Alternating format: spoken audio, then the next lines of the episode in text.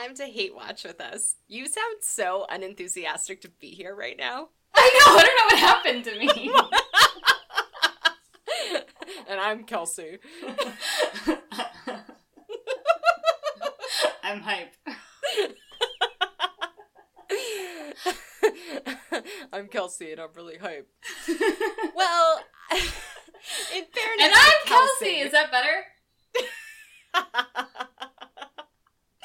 in fairness to Kelsey, we did start with some tone setting the moment that we chose to talk about our favorite ABC sitcom, Downward Dog.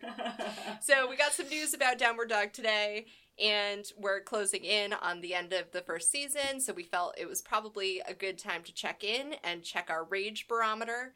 And then in our B segment, we are going to talk about narrators because we feel at this point that Downward Dog is probably the best cautionary tale that narrators have ever had. so we're going to see where that takes us. Oh boy. Oh boy. Get it get hype. Get as hype as Kelsey, guys. you got to get her hype. We got to feel it through do. the microphone. It's really tough. So, because we are a cutting edge podcast, we got the news quite early today that ABC has decided to cancel Downward Dog. And even though this episode is coming out two weeks after that announcement, I still like to think that we were probably the first podcast to be reporting on this. Because no one cares about Downward Dog? Because no one fucking cares about this show. Why is this that? is a burden that we have had to carry for you. Ugh. So ABC decided to cancel the show. The only explanation I've been able to find so far was some line from a producer that said that they were really committed to the show and really liked it, but couldn't make it work financially. And I is that just, because like, of all the CGI of the dog's mouth and eyes? ABC, ABC has done a lot more CGI than that in their time. That is like the most cut rate CGI I have ever seen on ABC, and I've watched Once Upon a Time. And I was gonna say like maybe dogs are expect- expensive, but children are more expensive, and Jane the Virgin still runs on CW budgets, so Yeah. there's no reason why ABC shouldn't be able to afford one dog. It also, for all intents and purposes, is like a very, very basic sitcom. It's not like they're filming on crazy sets and shit. They're filming in Pittsburgh. It's in Pittsburgh. How much must it cost to film in Pittsburgh? Like five hundred dollars in Yeah. full per episode? Yeah. I mean, I would make a joke about like Pennsylvania giving good tax credits, but I don't think Pennsylvania even has taxes. Look, I know we got a couple listeners in Pennsylvania because I look at the analytics, so this is nothing personal, my dear friends.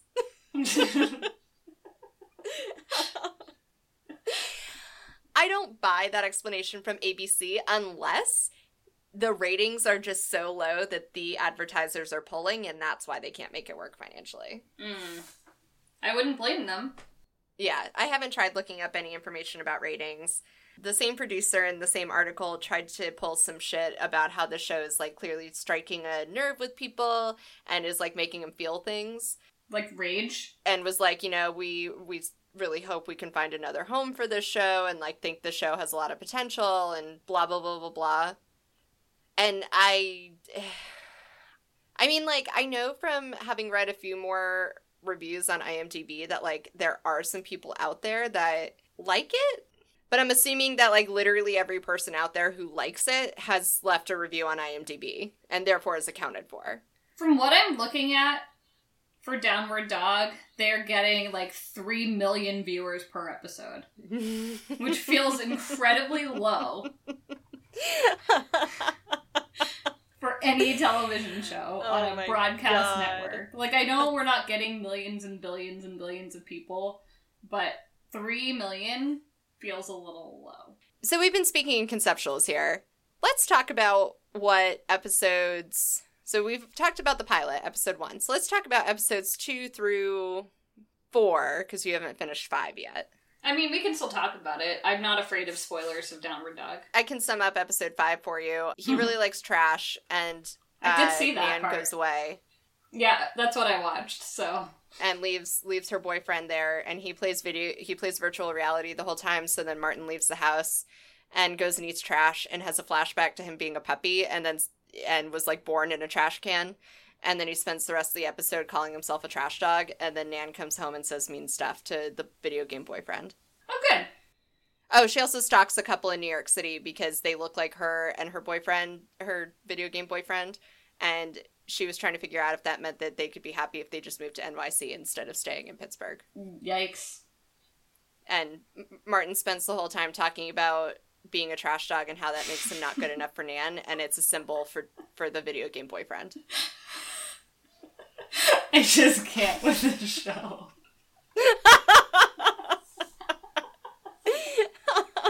so that was episode five. Let's rewind.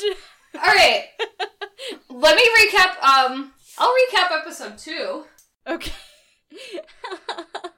episode two is about Martin being locked inside all the time, and about doors, and about how he gets quote locked in the sex room, and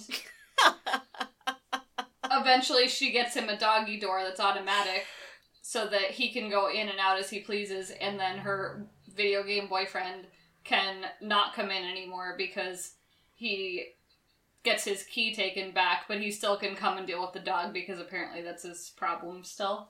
Well, and so in this episode, she spends the entire time saying the word boundaries. Yep. And and she's her whole thing is that she's trying to like still have casual sex with him because like she's still in love with him. That's the bottom line. The show is not good at just accepting this. Mm-hmm. She's in love with him, but he's a loser. That's the entire story of their relationship. Right. So she's still trying to sleep with him, but doesn't want to be with him and is justifying it by saying that Martin really likes him, and so she can't like cut off that relationship. And then it, this in the B plot, Martin thinks he has superpowers right. because of the automatic door. Oh, Martin does a talking head interview right in front of Nan and video game boyfriend having sex. yeah. So that was cool. That was clever. He also talked about how he was in charge now because he had access to the door. Martin Martin just says fucked up shit. Speaking of fucked up shit, in episode 3 there's a weird sexual dog fantasy with her boss. Oh, right. Yeah. So her boss is afraid of dogs and her boss keeps fucking up her ad campaign that is about mirrors and makes no sense because ABC apparently has never job shadowed on in a marketing department. Literally never. I said to Kelsey, like, I I have worked in like childcare and government, and I know more about marketing than ABC does. ABC, which has a like multi-billion dollar marketing department. Right. So good job. Their favorite thing is to just throw around the word campaign and production schedule. Yep as many times as possible. And they also talked a lot about group cloud in this episode, which yep. was meant to be a thing. Yeah, so she's at her generic marketing job and her boss like keeps throwing away her campaign and trying to fuck it up in ways that make no sense for the stage that the campaign is supposed to be at. And so in order to keep him from micromanaging her team, she brings Martin because the boss is afraid of dogs and Martin starts stalking the boss and and so we are still in this zone where the show is allowing Martin to believe that he is a romantic analog. Yeah.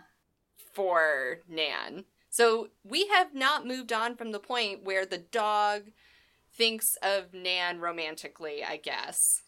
Yeah. And where that's okay. Nope. So he's he's having this whole crisis because he feels like he's falling in love all over again and that like his relationship with Nan is dead and is stalking the boss. And then the boss gets over it, suddenly realizes that he understands why Nan's campaign was based around how the dog sees him, and then steals the dog. And so then Nan sabotages him by adding corporate to the group cloud so that he they see a flip chart that he wrote a lot of words on. But also like going back to them not knowing what marketing is, like I've never once seen a campaign in the development process being like, oh, let's just physically create this in our office and see what it's like. Like, that's what computers are for in 2017. I was so confused. So, we think at this point that they work for a clothing company in the design department, right? But it's still unclear. Yeah. It's still unclear. And so we think what they are designing are like the window displays for this company, Right. but it's still not clear. And so her campaign was to make mirrors in the window display that say in big font, like, you are beautiful. Right. And this is supposed to be in development for a full year. Right.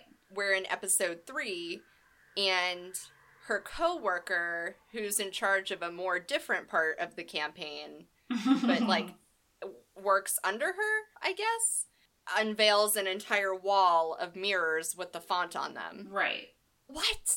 I mean, I've literally been in retail marketing spaces before, and they don't do that.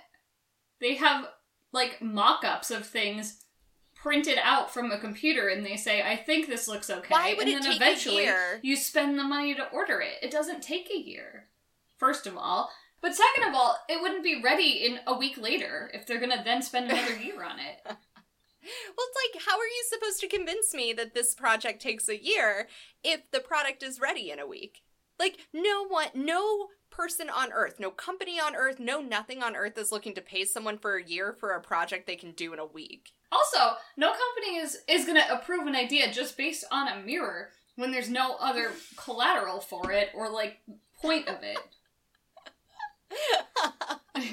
like wouldn't you you would need an integrated digital marketing campaign, would you not?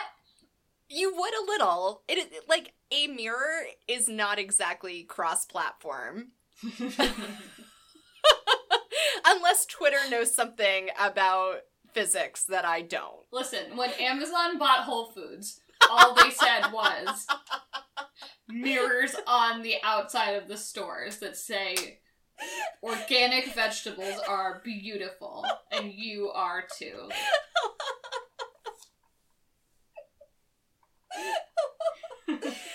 Uh, nothing matters. We're all gonna die. Ugh. Nihilism is now. Aw. The only thing that came out of the mirror campaign that's like at all believable as like occurring on this earth is one of the ways that the boss decides to fuck up the campaign in this episode is he sees the mirrors in person and has now looked into the dog's eyes and like understands the way the dog looks at him. And he comes barging into the room and like starts shouting about how all of the mirrors should be skinny mirrors. So like the funhouse mirrors that make you look thinner than you are. Right. and he gives like this whole like madman speech about how the dog saw him as like not being fat and hairy and being a loser. And so that's like we should be trying to show people a version of themselves that's like better than they actually are so that they'll forget for a second that they're ugly Right. and i was i was like i mean that would happen in an actual boardroom Sure. like that that was a conversation that someone had Yeah. I'll buy that. that's the one time in five episodes that the show was grounded in reality The worst part about the group cloud thing that she did, the sabotage, was Mm. that the only result of it was besides the just like fallout of the corporate folks finding out was that her friend just said, "Well, girl power, I guess." Like they didn't really know how to just say that subtly, so they just wrote it in really awkwardly. The show has no idea like how people react to things in real life. Like i'm not convinced that the writers have ever met people. No, Maybe. wait a second. Maybe the writers are dogs. Maybe. maybe the whole writers room is just dogs. Like maybe martin is part of a race of sentient dogs and that's not cgi at all and that's just who populates the writers room It's really just as plausible as the show even existing in the first place. I would feel better about the show if that were the truth. Or maybe ABC created an algorithm that writes sitcom scripts. I don't even think an algorithm would come up with something this bad. but the bottom line is like like so you're at work. Just like close your eyes listener and think about this for a second. You're at work. Your best coworker friend who has been having drama with their boss comes up to you and says, "I just sent the really offensive shitty idea my boss had to corporate and to everyone else in the company, so now everyone knows what a shitbag my boss is." What do you say? Well, girl power, I guess.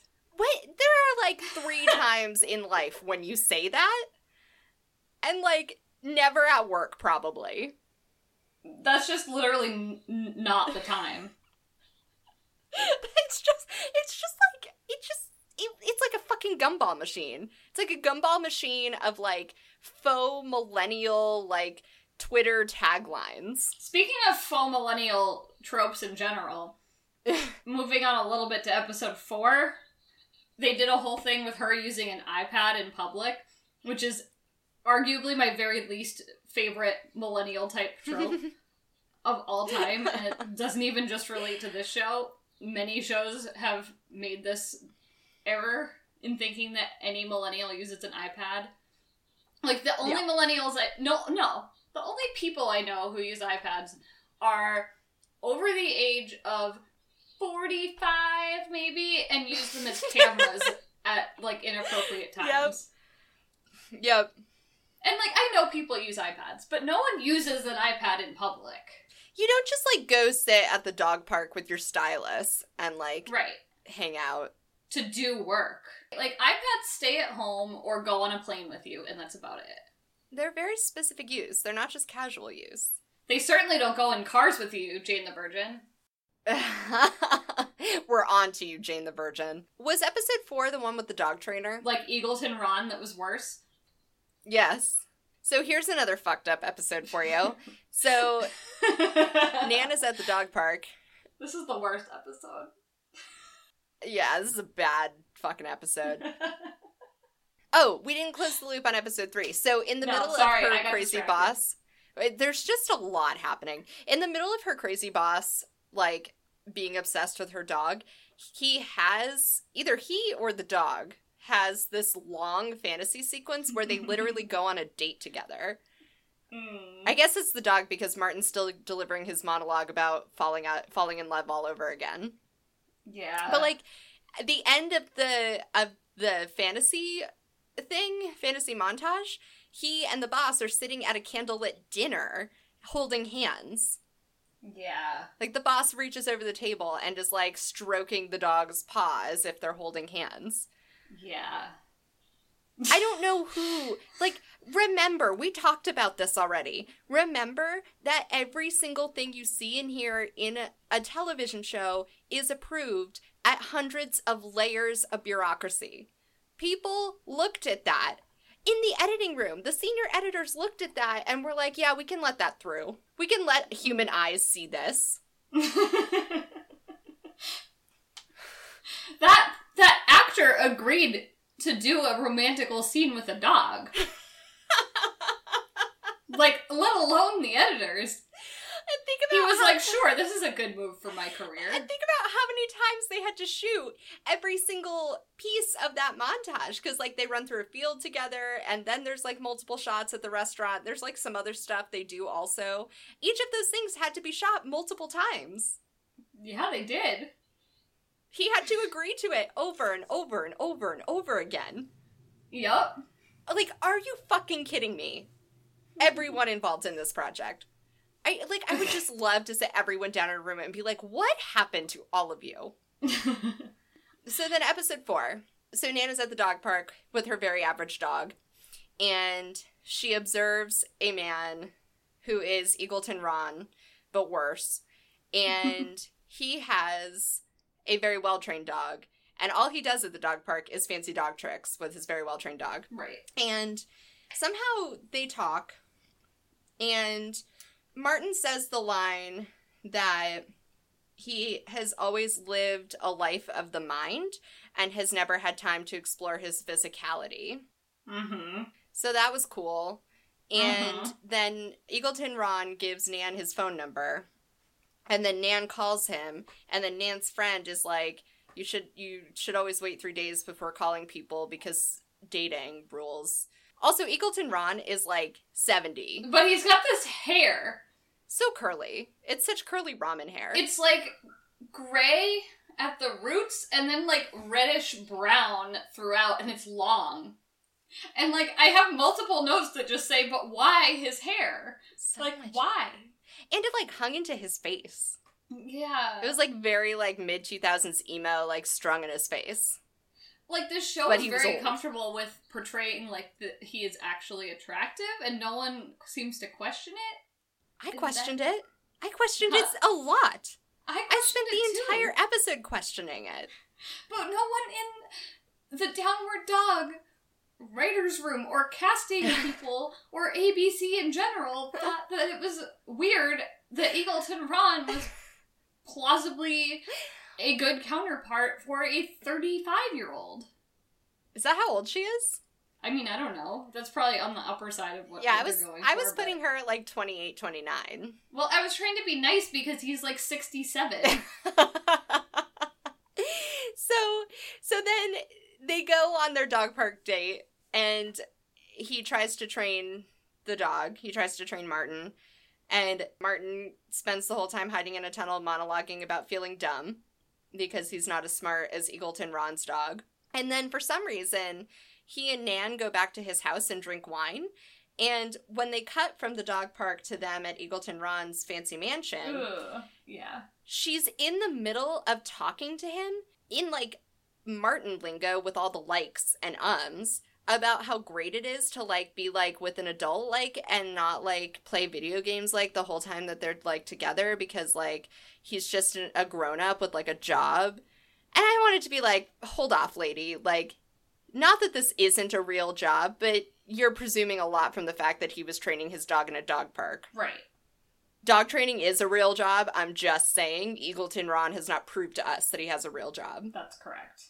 Also, it's not even really their first date. They're like on a hangout drinking wine, and she has apparently spilled her entire life story about dating a guy who she had to dump because he smoked weed and played video games. And is already telling the guy that it's so much better to be with him than with her ex. Right.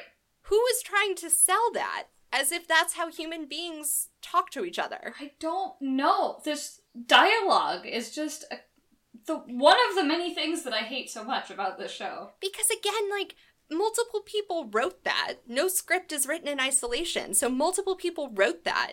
And then a production team set up in a set and put two consenting adults in front of the camera and they had to run that scene multiple times. Yeah, they did. Think about that.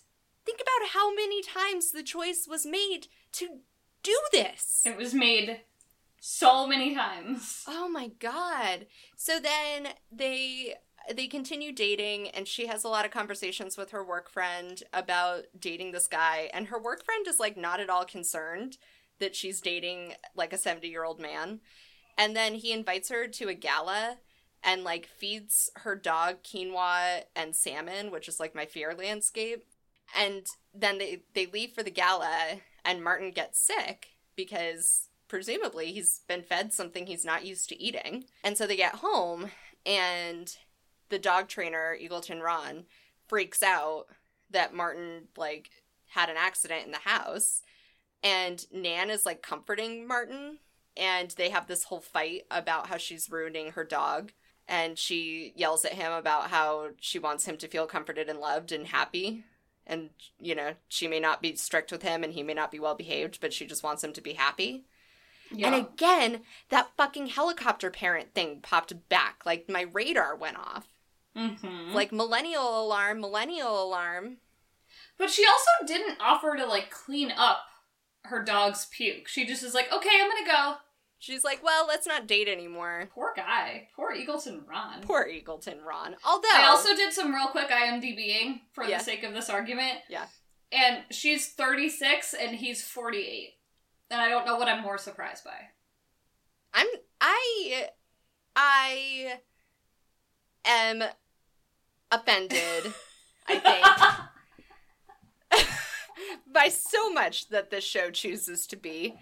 But that they honestly are trying to sell us Nan as a 36 year old woman. no, that's how old the actress is. Oh, I thought you meant the character. No, no, no. They don't tell you that. I there because the whole thing with Nan is that she's like brand new in her career and like just barely stopped binge drinking and smoking weed with her now ex. Yeah, I don't think so. I mean like no shade. Like, your life is your own. You got to do what you got to do. But, like, it's just not compelling television. it's not compelling television. The dog in episode four also said, Sometimes I feel like Nan is responsible for 99 to 100% of my problems. Ooh. Which was a tough one. Ooh. And then at the end, the dog talked about self love. Yes. I, like, literally couldn't stomach. Oh my god, I wish I wrote down that quote. He had a really good Me one too. about Me too. self love that I forgot to write down. Ugh. I hated this episode so much. Yeah. I really hated episode five, which I already recapped for you, but literally, I wish I had counted the number of times he said trash dog. Like, if it had been a drinking game, we would have been blitzed by the end of that episode. And they're only 21 minute episodes, guys. Right. The other thing that's like doesn't I mean it, it could feel realistic in a millennial world but almost doesn't is how much she they make jokes about her video game boyfriend like playing video games and that being the root of why he's a bad boyfriend Yeah. Because I feel like every millennial has played video games and does play video games to an extent For sure. right like i feel like i feel like that attitude is a like person trying to be a millennial attitude Yeah, I would really actually knowing. love to know the average age of the writers on this show. yeah I'm not convinced any of them are actually millennials. No, but to your point, like someone who is putting their life decisions on hold to for any reason, like whether it's that they can spend all their time playing video games or spend all their time doing something else, isn't doing so because like video games makes them a bad person. It all has to do with life priorities. And the story that they want to tell about Jason, I think, who's video game boyfriend, I think is that he's a good person who is a good boyfriend, but just hasn't like his priorities don't align with Nan's right now. right But they keep reducing it to they don't align with Nan's because his priorities are video games. It's like right no, like he brings over his vr and i wrote down all she just goes and she's like wow you make it really d- easy to be just friends with you when you play video games like that Ugh, it's so gross. She plays video games. She right she talks about it. They show her playing video games, and then she talks about one of the reasons she dumps him being that she she like no longer plays video games now that she's not with him, and that's better for her. Right Like I play video games, guys. like i thought it was more realistic the like one montage where they were playing video games and like drinking on a weeknight Yeah, they like drink wine and play video games, and then eat Chinese takeout on the kitchen floor. I related to that. Sounds Right. like a Wednesday to me. Well, and then in so this is episode five, right? yeah It's the one where she goes away. So for the rest of the episode, he has the VR on, including when she comes home the next morning. And during that time, Martin has gotten out of the house and has run all over Pittsburgh, eating out of every dumpster he can find, and then magically finds his way back home somehow. Hmm. But the house is locked, so he sleeps on the porch. So when Nan comes home, she finds him filthy and on the porch. And when she comes in, Jason is asleep with the VR still on, which means that he must have had it on for like at least 12 hours, if not more. So he never took a bathroom break. He never took a food break. He never Right. took an eye strain break. He never Right. took a water break.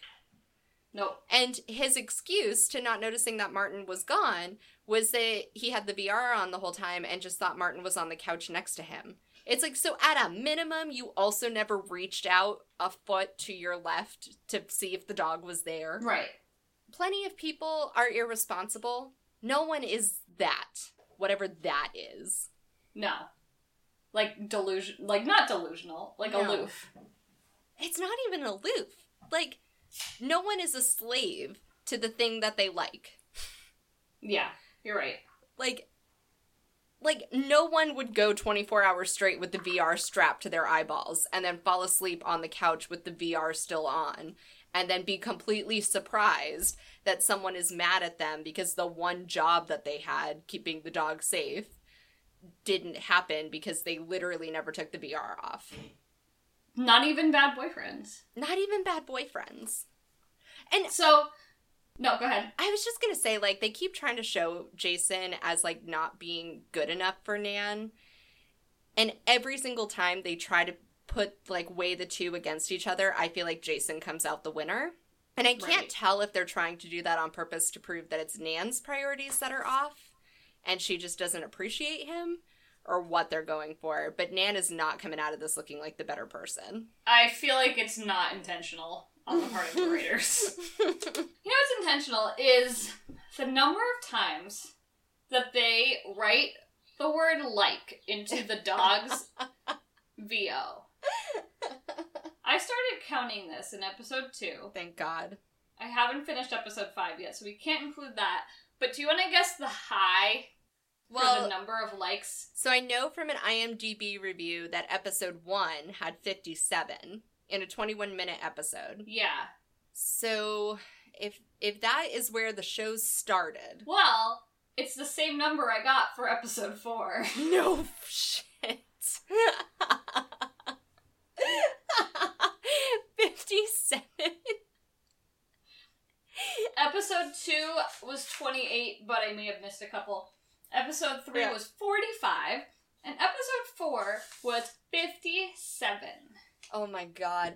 And just remember guys, these are 21 minute episodes where the dog is not on screen every single second. So that means every minute there's like between two and three likes. 2.7 likes a minute. Yeah. And the dog's screen time could is maybe generously eight or nine minutes. Yeah, where he's monologuing, yeah. Yeah. So if we let's be super generous and make that 10 minutes. So yeah, even if he's on screen half the time, then that's 5.7 times a minute, which feels more real to me. Yeah. Sometimes it'll be so fast that I can't write them down. Yeah. These will be like, and then like, It's- like, like, and I, I I know what they're trying to get for and go for, and I get that everyone says like in places where they shouldn't. Like I'm sure we do on this podcast frequently enough. Yeah. However, it's a overwhelming amount of on purpose likes that become obvious and grating and irritating. Well, like again, like like we had like said, like uh, you know, like the writers like had to, you know, um write the dialogue and then like a voiceover actor like read the dialogue, like they read it out loud, like and then like there were sound engineers and dialogue like editors, like, you know, I get it, but like that's that's still like people who did it and i you know i want to get it i want to like it but like it's just a lot and i like am amazed that like people listen to it and like think yeah like this is a really good product That was beautiful. It's worth noting that I didn't count any grammatically correct likes in my count either. Yeah. This is all gratuitous likes. Ugh. it i will say like to your point about us probably saying it too often i've edited like two or three episodes since we started watching downward dog and it has been really difficult for me to get through some of those edits. Not because we are using it so egregiously but because i hear it that way because of watching downward dog.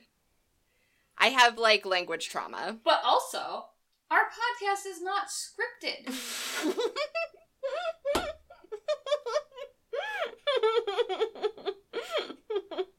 mhm and this show is scripted. So if we go back to what we've been saying all along, someone wrote this down on purpose and thought it was a good idea, and other people agreed with them that it was a good idea. It's It was- not an accident. It's it was consented to on so many levels. right. Ugh. Grammar is tough, and Downward Dog ruins my life in small ways every day.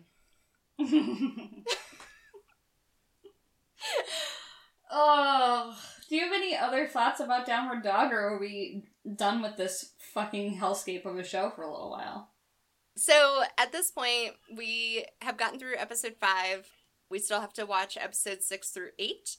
I believe that next Tuesday is the next airing date, and I believe that they are going to air episodes seven and eight back to back because they are so fucking ready to be done with the show. Yep. So we will get through those, and then we will have a bind off episode at some point. So be Yeah. on the lookout for that. I will say that we had promised that this show would be the beginning of the Hatewatch Knitting Circle, and I hated the show so much that I couldn't even. Yeah, none of us could even. I just I I like tried multiple times to pick up my needles and you can't count stitches with 57 likes also flashing across the screen. Nope. It's just too much going on. So we apologize. Please, if you are upset about this, you can let us know, but we would prefer that you direct that energy to ABC and feel free to start a letter writing campaign on our behalf about why Downward Dog was the worst idea they've ever had. Yeah. So don't get lost in the letter writing campaign of the IMDb reviewers who are really upset the show got canceled. Make sure that your letters state very clearly that you are pro the cancellation of this horrible show. Especially because an ABC director said, or producer said, that they are hell bent on finding this show another home. That means it's gonna go live on Hulu, doesn't it? Probably. Probably. That's where it belongs, though. Hulu sucks. Nope. Not even on Hulu. Hulu is Wow. a special kind of hell, but it is not this kind of hell. So yeah, if you have thoughts or feelings about Downward Dog, find us on Twitter at Hate Watch with us, or send us emails if you want us to proofread your angry letters to ABC that the show ever existed. Those can be sent to hatewatchwithus at gmail.com. And uh, yeah, that's everything about Downward Dog. yeah, it is. That this show happened to all of us. if you haven't yet watched Downward Dog, spare yourself and don't watch Downward Dog. I don't know. I kind of feel like this is a horrible enough show that it deserves to be inflicted upon a large majority of the populace. Yeah, I You mean, know- if you feel like you're gonna enjoy a good hate watch, by all means. I feel like it's kind of like chickenpox, right? Like inoculate yourself against terrible television by watching Mhm. Downward Dog. You got to catch it while you're young so I that like it doesn't that. turn into shingles. So, Downward Dog, I think is fair to say, serves as a cautionary tale for what happens when you have a flawed narrating device. what is that narrating device? Uh, other than a fucked up CGI dog with glass eyeballs. No, that is the narrating device. this show breaks my brain. It did break your brain. I'm handing it to you now. So I think what you're alluding to with the narrative device of Downward Dog um, is that we're talking a little bit about narrators. Yeah. And we're going to talk about. I have a couple different types of narrators picked out here to talk about, but we're just going to kind of go with the flow since we decided on this topic about five minutes before we started recording. Um, Like most professionals. so, Downward Dog uses the dog as the talking head. Some other shows that have a talking head of sorts that I can think of off the top of my head include The Office and Parks and Rec, who do it more effectively than Downward Dog. and also The House of Cards that does it more effectively than Downward Dog. hmm I mean, I think the point of any narrator, obviously, is to give context that you can't deliver or don't want to deliver via your actual narrative, like conversational things or with subtext. Mm. so, the talking head in particular is used to tell what the character is thinking by the character themselves, like off screen. Not off screen, but in a different setting, like looking at the camera. It's the reality TV model where like the talking head is recapping what you just saw in the like unscripted scene, quote unquote. Right, and it's from their perspective, and it's meant to give you like a little bit more information about the character as a person and how they interpret things. It's like a breaking the fourth wall version of plain old first person. Right. It's all about point of view. So I, I, I don't know. it broke you too. See, it's not just me. I don't know what to do with Downward Dog in that. So here's my part of my thing. I mean, I think there's a lot of flaws here. There's a lot about Martin as the narrator for the entire show that is broken as a narrative system, which is a thing I should probably trademark. The problem is that they give Martin the A plot and Nan gets the B plot. And the A plot is something extremely specific to Martin, like the automatic door. And it's like Right. small and dog related. But it's intended to stand as some kind of symbol for Nan. So in that episode, that was the boundary episode. And the whole point of the automatic door is that it like changes the boundaries for Martin and it also changes the boundaries for Nan and Jason and gives them like something new that they have to navigate. But it doesn't fucking work. Do you think it would be a worse show or an equally bad show if they also had Nan as a talking head? Oh my god. My guess is that the reason they chose not to do that, because they easily could have, right, is like to juxtapose Nan and Martin and have them both talking to the viewer. They're not above being heavy-handed. They so are they not coulda. by any means. My guess as to why they didn't is because they didn't want to break the suspended disbelief of like the viewer building a relationship with Martin. What what bothers me maybe not the most, but what bothers me a little bit about this is that they easily could have given the dog a voice, right? Mhm. In narration, but they didn't have to do the talking head.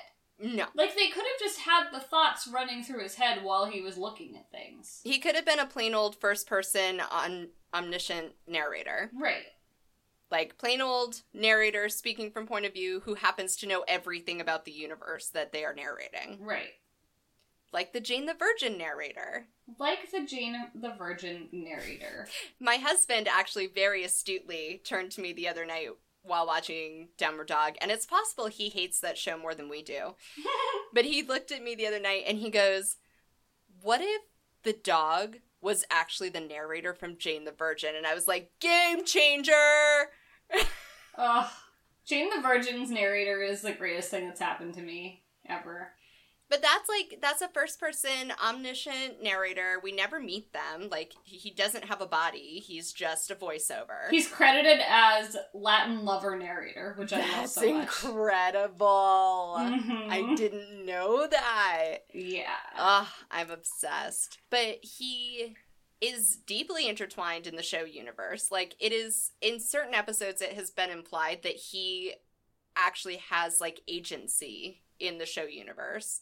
But he knows everything that's happening from presumably a future standpoint and he's incredibly effective. And you would think because like he's kind of silly and Jane the Virgin is kind of silly that it would have some similar flaws to Downward Dog, but it is a flawless narration. And I think it's the most similar to the Arrested Development Yeah. narration too, in that like both narrators in those shows are very aware that they are narrating a television show. Yep, it's all self-aware, self-reflexive, and it's all across the fourth wall. So like they both have incredible comedic timing. Like they both are written to know exactly what you as the audience are thinking and to chime in.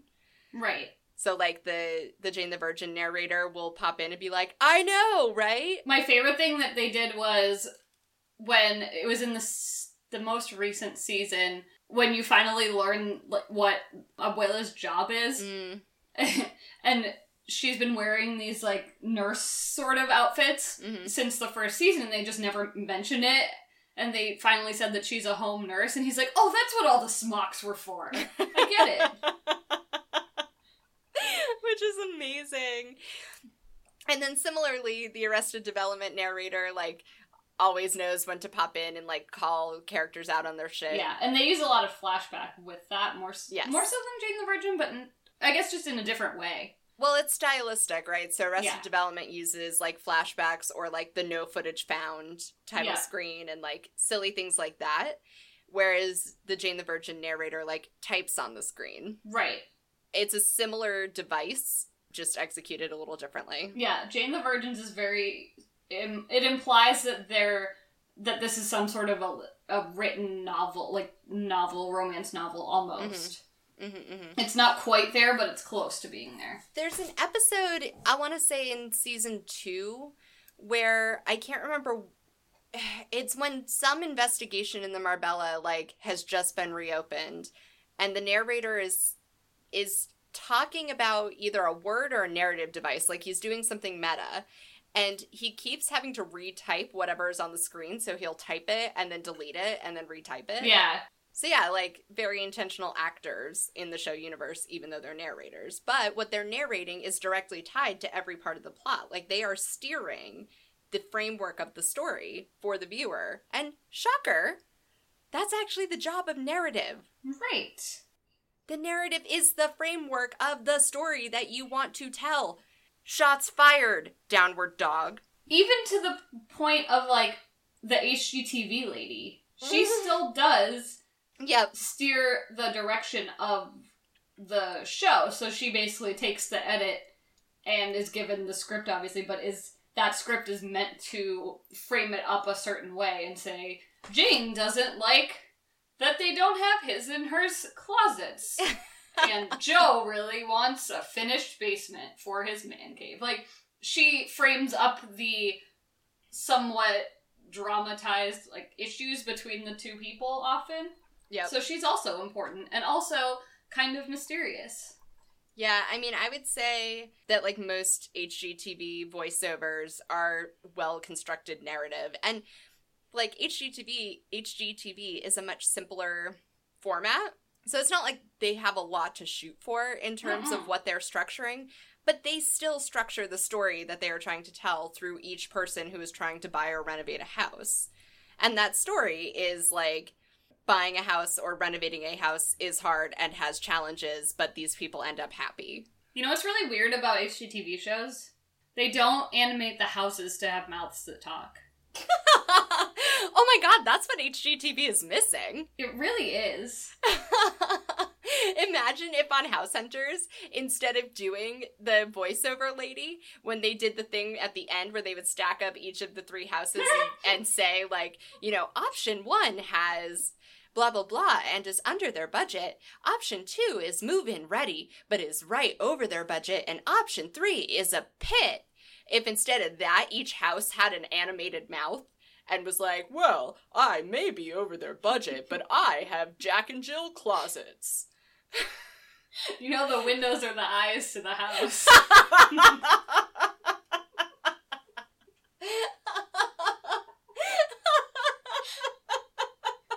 Do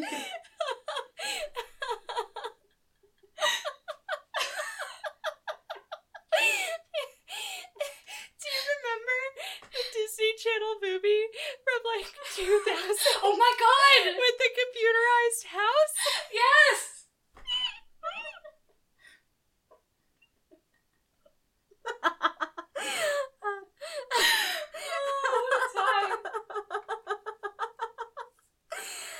The future is now. Ugh. Thanks, Um, downward dog. So another narrator that I, I sort of categorized because omniscient wasn't a word I could remember. Um, I categorized our narrators as invisible and known, Uh huh. but same same difference. Um, Well, so not one- necessarily, because like third person omniscient narration is like not necessarily a known quantity. Well, right. So, So- I still think known is separate, but under the invisible slash omniscient narrator area, at least for most of the show, I also added Gossip Girl.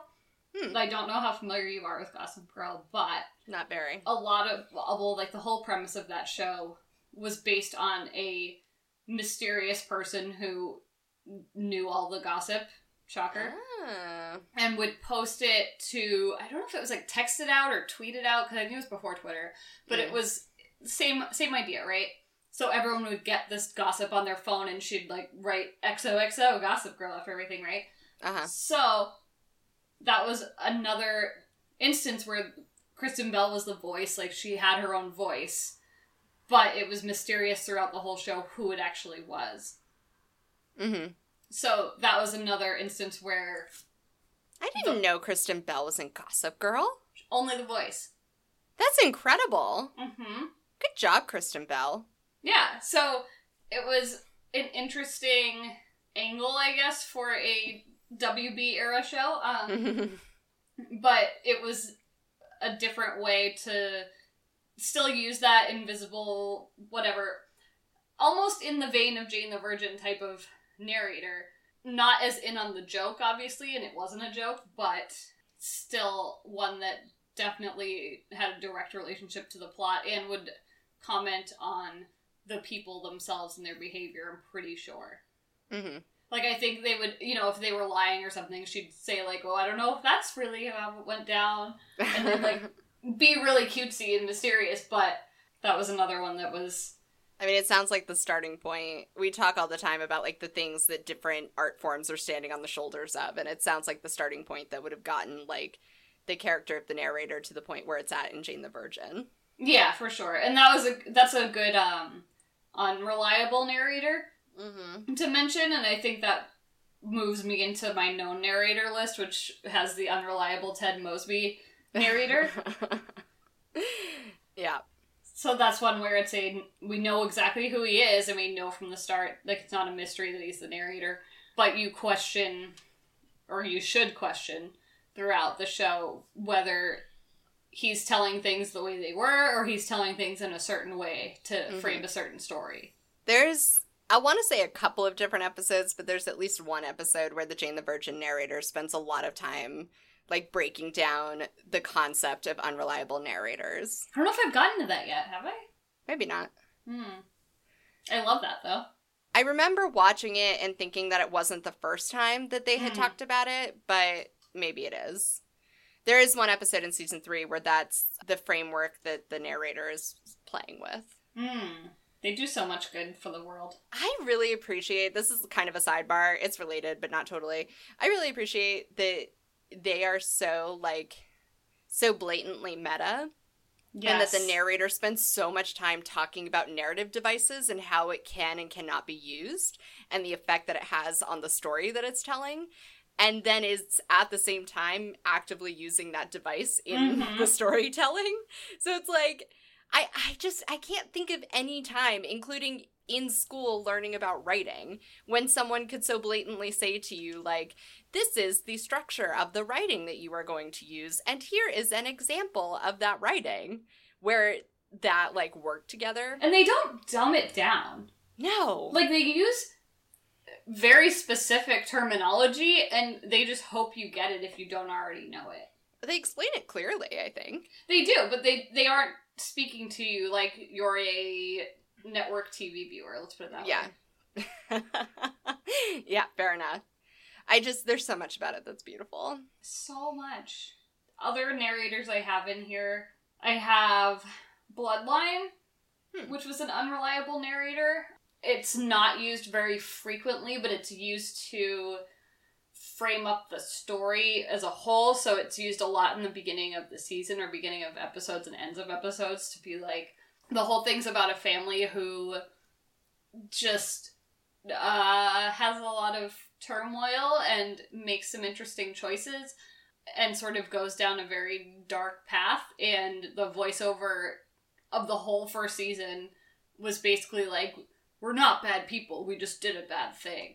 And so they kept trying to remind you like almost that they that was how you were supposed to view them. Hmm. which was kind of weird. I don't know how effective it was but it happened. That was the thing they did. That was a thing they tried to do. Another one that i really like that isn't used too too much but is used well is on friday night lights they have this radio dj broadcaster or whatever Hmm. and they always have him on like when they're in the car or sometimes they'll just have it playing at the beginning of an episode and they do a good job it's supposed to be like the local sports radio guy reporting on the high school football game or Uh-huh. something along those lines like very local broadcaster but they do a good job of using that to like set the scene of what the matchup is for the that episode of the show or how that matchup is going to affect the town mm-hmm so he'll be like, "Oh, it's Friday, Friday night. Everybody's got their, you know, got their shops closed down. Everybody's getting, re-, you know, like it does a good job of setting the story of the episode sometimes when they do use it and just setting the scene and showing like this is something they would talk about on the radio in West Texas because that's what's going on. It's helping with that sense of place that they're really, really good at. It just adds another element. And you never see him. You have no idea, you know, what his deal is, but he is used really effectively from time to time. That's cool. I like him. So, do you got any? Uh, I mean, Jane the Virgin and Arrested Development were like really the only ones that I had. That's fair. They're they're the important ones here. Yeah, I mean, I know that that, that sounds lame, but I think that those two narrators like are so important to their show universes and also I think how other shows have come to understand narration. I would argue that the Arrested Development narrator is the character on that show that fans feel the most not connection to, but are the most devoted to. Uh huh. Like they like that character so much more than any of the actual characters on the show. I mean, that's probably fair. I feel like there's a lot of love on the internet for that character. Not, I mean, the other characters are bad people, so that doesn't help. But I feel like there's genuine emotional ties to that character. And this week, when Ron, Ron Howard got announced as the sudden director of the Han Solo Star Wars spinoff, but everyone just kept making narrator jokes on Twitter as it relates to Star Wars and Arrested Development put together. And it was a really beautiful time on the internet. Yeah. Well, I mean, I think like as you alluded to by saying everyone on the show is bad people, like I think it it's hard to reconcile in that show like everything that's going on and the narrator gives you something to hold on to. Like the narrator is the only sane one in the situation and you're intended to only relate to the narrator. And that's almost true on So- Jane the Virgin. I don't think it's exclusively true to the narrator, but once I understood that the narrator w- was here for me, Yeah, yeah, yeah. In that that, was sense, like a turning true. point in my viewership.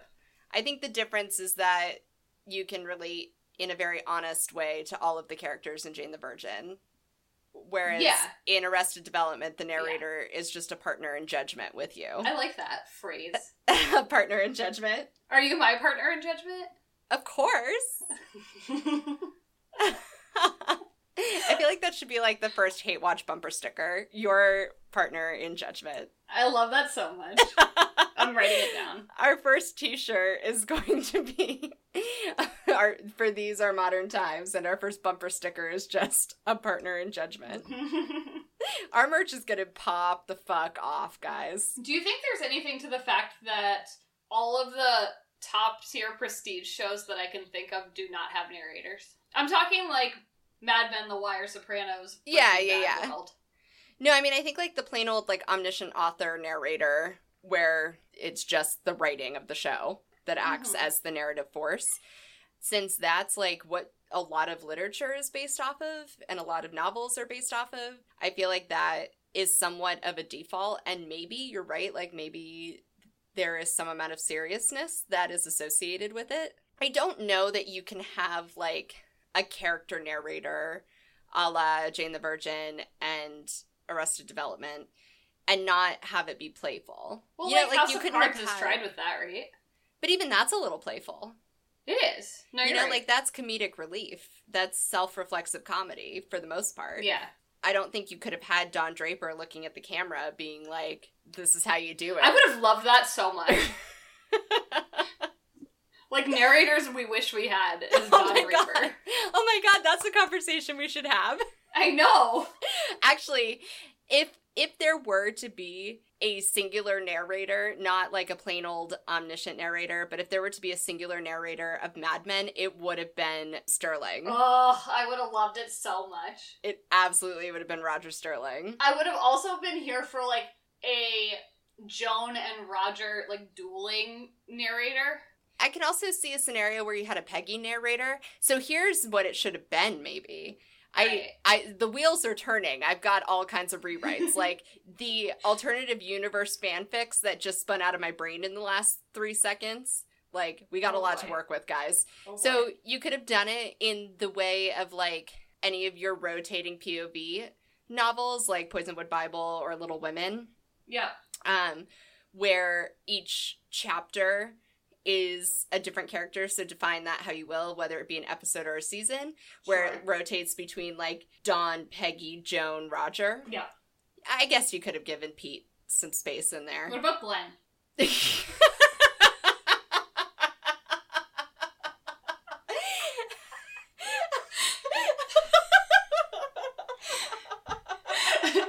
Scratch everything. That's the one narrator I need. He's my one true narrator. Fuck. He gets two chapters. He gets he gets the episode where he asks for a lock of Betty's hair, and he gets the episode where he gives her the look over at the very end after she's no longer fat. Matt Wiener Weiner, if you're out there. hey Matt Wiener Weiner, it's been a little while since we talked. I think we've got some work for you. I know you're doing an Anastasia reboot, and so like you've got a few calls waiting from us, but I'd really like to crack Mad Men back open. if you're not available, just give us a direct line to your son. He's probably old enough to be producing now, right? Sure. So yeah, those are some narrators. I Sorry, I derailed you. no, that was beautiful. I just I'm loving this like Mad Men universe in my brain where like either Peggy did like a Carrie Bradshaw style voiceover for the entire series Yep.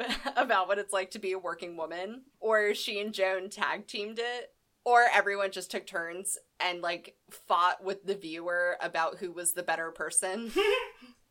like there's just so much potential there. There is. Oh my I also just thought of a. Go ahead. I was just gonna say Breaking Bad should have been narrated by Jesse. That's that would be my dream. What a missed opportunity. I also just thought of a current example of a narrator that's been talked about a lot, so I won't. I guess I can talk about it on our podcast. It's our podcast. You're right. Thank you. So, The Handmaid's Tale has a narration. Oh, sure. I've only watched one episode because it's a lot, and I was also watching House of Cards, which was a lot. House of Cards Purgatory. I don't know if I'm going to keep watching Handmaid's Tale, Handmaid's Tale, but I have read the book, so I have some some perspective, I guess. But in the book, a lot of it is basically this woman's thoughts more than it is her Oh. speaking to other people. It's not a lot of dialogue, so it makes sense that the TV adaptation also has a ton of voiceover. Um, Does that put it in a category with Divergent and Hunger Games? Not in terms of like general content and quality, but just that POV. yeah, I would say maybe, which was a very de- decisive opinion. I don't recall enough about Hunger Games and Divergent at this moment in time. well, so finish your thought. We'll come back. So, because sh- society doesn't allow her to speak freely, uh, or she doesn't feel safe speaking freely, a lot of this show is heavy with narration, and they do a really good job.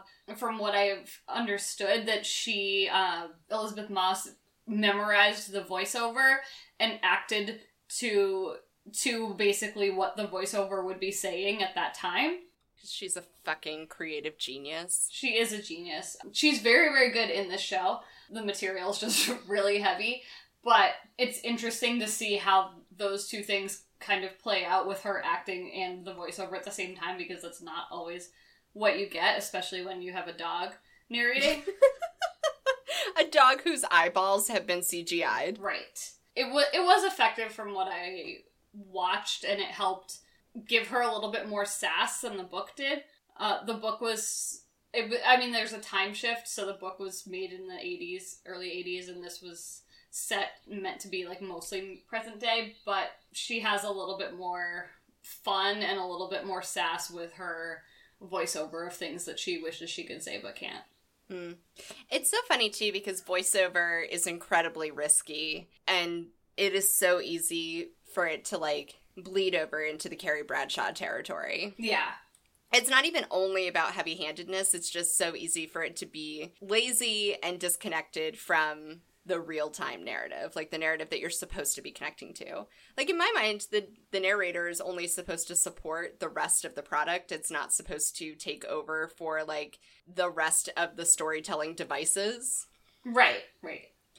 And I think like it's so easy to use voiceover to pop in and just be like, "Here's all the stuff I, that we weren't able to film because that's hard." Right. which definitely happens. Or like, here's the really obvious metaphor for what's happening in my dog owner's life that we're also conveying via visuals. But just in case you missed it. the the thing there's so many things I can't handle about that, but the biggest thing is that so much of the show is about Nan's relationship and like her struggle to figure out how to like deal with this boyfriend she's still in love with. And like everything the dog is talking about is supposed to symbolically and thematically cover that struggle. And I'm sorry ABC, but the dog doesn't get to be a replacement or an analog or a parallel or whatever for a human that is banging your protagonist. just don't get to do it that way. Ugh, it's so uncomfortable. No more relationship shit. None. You're the dog is in an abusive relationship with Nan, and also it's a dog. Right. So what I was, what I was gonna say, though, to your point about *Handmaid's Tale*, is that both *Hunger Games* and *Divergent* are written through first-person POV of the protagonists, so Katniss and Tris, and it's mostly their thoughts because again, they're not super dialogue-heavy books Yeah. because both of them are loners who like can't talk to people because they're on the outskirts of society and stuff. And I remember it wasn't as big of a thing when Divergent came out because we already had a model for it, and Divergent wasn't as big of a thing as Hunger Games was. But when the first Hunger Games movie came out, everyone was like tweaking shit about how they would handle that because the entire story is told by Katniss. So it's literally her describing what she's looking at and what she's eating and what she's wearing. And ninety five percent of it is like, do I like Peeta or do I like that other guy whose name I can't think of right now? Gale. So she is just like Tom in season whatever of House of Cards. Am I the first boyfriend? she has no chill. Like there is a She lot of no things chill. happening in her world, and it is not time for boys. The lamb was as salty as my tears. um, and what's hard about that is like I kind of understood it at the time because like that entire love triangle is playing out through her inner monologue. Like the inner monologue is the story. yeah, But so much of that was driven by the fact that books are not visual. right. And so the majority of it was solved by the fact that all they had to do was build a set, and boom, you've taken out 10 pages of the chapter that Katniss just spent trying to tell you what District 9 looked like. Right. Or they had to just like share some knowing glances. Right. And you get the idea. It's also like, dear Hunger Games fans, like, this is not the first love triangle to take place in in film history. Nope. I'm pretty sure that film studios could handle this one. We all know what's going on here. we all know. And they did a perfectly admirable job of changing that because it is a narrative shift to go from first person to third person. Fine. They did an admirable job of it. It was a perfectly fine movie franchise. Sure. We're all here. We are. I can't say the same for Divergent, but whatever. We're all here. We all made it. Except for that guy in Divergent who's now doing like fragrance commercials. that I think I saw on pre-roll for Downward Dog, so Oh my god, worlds colliding. Oh God. Uh, so if you have any thoughts about narrators, Good ones, bad ones, mistakes, dogs, lessons learned. Glens, abusive dogs. Reasons why dogs are not your boyfriend. you can tweet us at Hate Watch with us or send us an email at hatewatchwithus at gmail.com. You can also find additional content on our Tumblr, which is hatewatchwithus.tumblr.com. We've got some like built out shit like the lists for rom-com education and we failed you on this first knitting circle but when we have a more functional show than downward dog our knitting circle content including patterns and project updates will be on tumblr and if you support our stuff mostly our tumblr and our twitter and our podcast then we'll put out more content and it'll be way more fun for us And by support, we just mean like sending us a favorite on Twitter every once in a while. Yeah, like, you know, it's just like a single click does the job, really. We're pretty easy to please. We're not asking for your money or much of your time. I promise. An hour and a click a week, y'all. We're just asking for you to be partners in judgment with us. Uh, well, friends, we'll see you next time. Thanks for listening. Goodbye. Bye. I never got the chicken pox. Oh shit, son. I know.